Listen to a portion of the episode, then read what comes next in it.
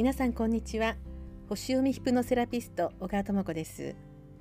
えー、突然なんですけれども人間として肉体を持って生まれてきていることの意味とか考えたことおありでしょうか？私は割とですね小さい頃からそういうこと考える子供でした。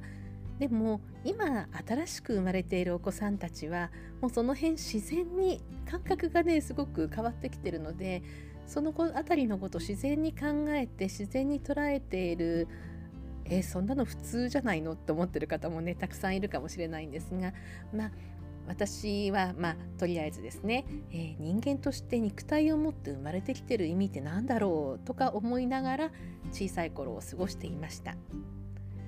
でそういう中でまああの今私がね50代でそれを思うのは思いを形にすることができるから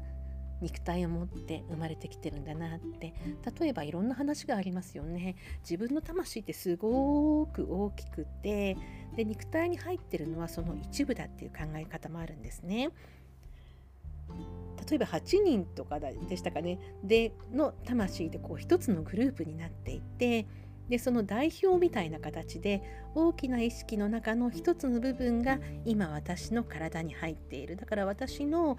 仲間肉体には入っていないけれどもエネルギー体とエネルギー体としての仲間はいるわけですよ。見守ってくれてるわけですよ。あるいは直感という形でインスピレーションをくれたりですとかいろんな支援をねしてくれてるはずなんですね。でそういう考え方がいつでしたかね？もう随分昔だったので忘れてしまったんですけれども読んだ時にあなるほどってものすごくしっくりきたんですね。あ私代表できてるんだ。体持ってるんだ。なんかわかる。と思ったんですよ。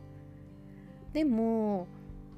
何て言うんでしょう。役割っていうのがあってで例えば今回の人生で情報を伝えることが役割の人もいると思うんですね。情報を伝えるっていうのは世の中に伝えるというよりも地球で体感していることをそのエネルギー体としての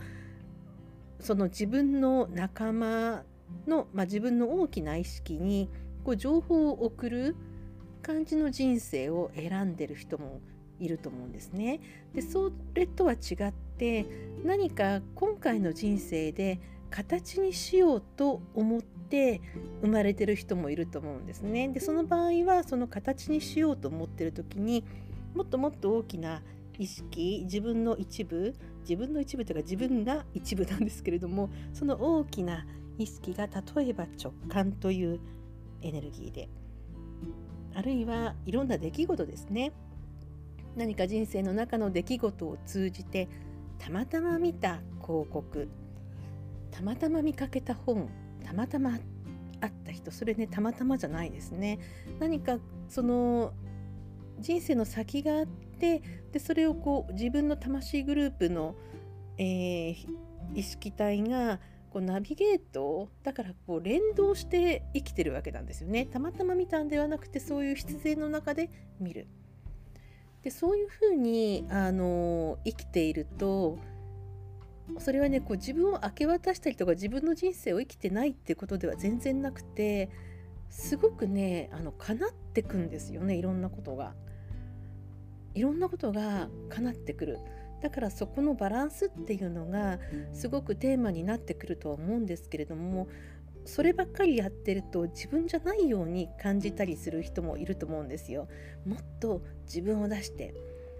って思うかもしれない。でもあのそこはね先生術でその魂が何座に生まれてきたとかどういうそのあの自分のホロスコープで太陽がどこの位置にあるかとかでもこう納得できるんですけれどもいろんなタイプの方がいてがむしゃらにこう自分で切り開いてみたいと思って生まれてきてる魂もいれば大きな流れの中で自分を生かしていきたいって思っている魂もいてでそこにはいい悪いはなくて色合いだと思うんですよね。で先生術とっていうのは基本的に惑星星がエネルギーを持ってるって考えるわけなんです。例えば太陽でしたら自分らしく輝く生命力っていうエネルギーを私たちにもたらしてくれてるんですけれどもじゃあそのエネルギーをどういう形で形というかどういう方向で出してくっていうのが星座なんですね。だから自分らしく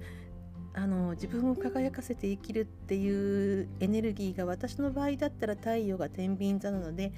天秤座的に今回の人生で表現する。双子座の方だったらそのエネルギーを双子座的にこの人生で表現する。という決意を持って私たち生まれてきてるんですよ。だから素直にそちらの方向に行けば生まれる前に自分が決めてきた魂のブループリントそちらの方に行こうと思って生まれてきたんですからそちらの方に自分を輝かせたらいいわけなんですねだからすごくねシンプルな話だと思ってでそれが分かるホロスコープってすごいなって思うんですよね。はい、えー、で今日はですねちょっとこういろんな方とお話をしたのでちょっとスピ寄りの話になりましたけれどもスピリチュアルって変なふわふわしたことじゃなくてあの実際に例えばホロスコープのように目に見える記号として出すという先人の知恵もあるわけなんですよね。